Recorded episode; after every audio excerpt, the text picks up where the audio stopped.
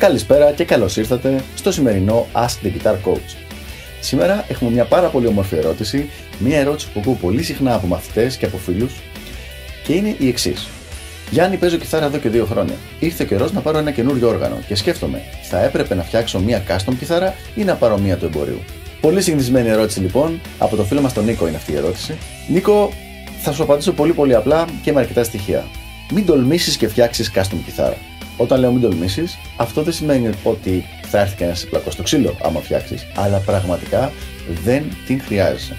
Για να καταλάβεις και εγώ προσωπικά μετά από 30 χρόνια παίξήματο, ακόμα δεν έχω φτιάξει ένα τελείως custom όργανο. Υπάρχουν συγκεκριμένα πράγματα πάνω στην κιθάρα τα οποία ξέρω ότι τα θέλω έτσι, ξέρω συγκεκριμένους μαγνήτες, συγκεκριμένα τάστα, ξέρω ότι έχω μια προτίμηση σε συγκεκριμένα ξύλα, ε, σε ένα συγκεκριμένο τρέμολο, αλλά αν πηγαίνουμε για όλα τη κιθάρα να τη φτιάξεις custom από την αρχή μέχρι το τέλος, πραγματικά θα σου έλεγα μην το κάνεις.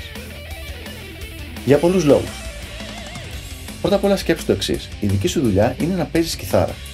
Υπάρχουν άλλοι άνθρωποι, των οποίων η δουλειά είναι να φτιάχνουν κιθάρα. Όταν εσύ έρχεσαι και τους λες, θα μου φτιάξετε μια custom κιθάρα όπως ακριβώς, με ό,τι ακριβώς σας πω εγώ, ακυρώνεις όλη τη δική σου δουλειά και λες, ξέρω εγώ καλύτερα από σένα σε κάθε περίπτωση. Αυτό δεν ισχύει.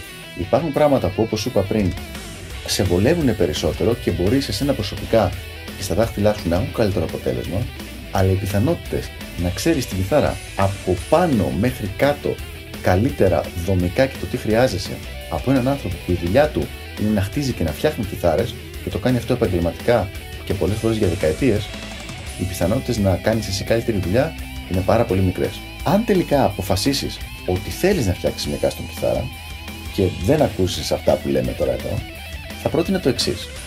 Να πας στον τεχνίτη, να του πεις το είδος μουσικής που παίζεις, να πεις τα χρώματα που θέλεις, το οποίο είναι κάτι τελείως προσωπικό, και από εκεί και πέρα πες τα 3-4 πράγματα για τα οποία έχεις πολύ ξεκάθαρη άποψη. Μπορεί να είναι τα τάστα, μπορεί να είναι ή τα στιέρα, το ξύλο της αστιέρα. Προσωπικά, εγώ προτιμώ rosewood, τριανταφυλλιά ή ανθρακονίμα.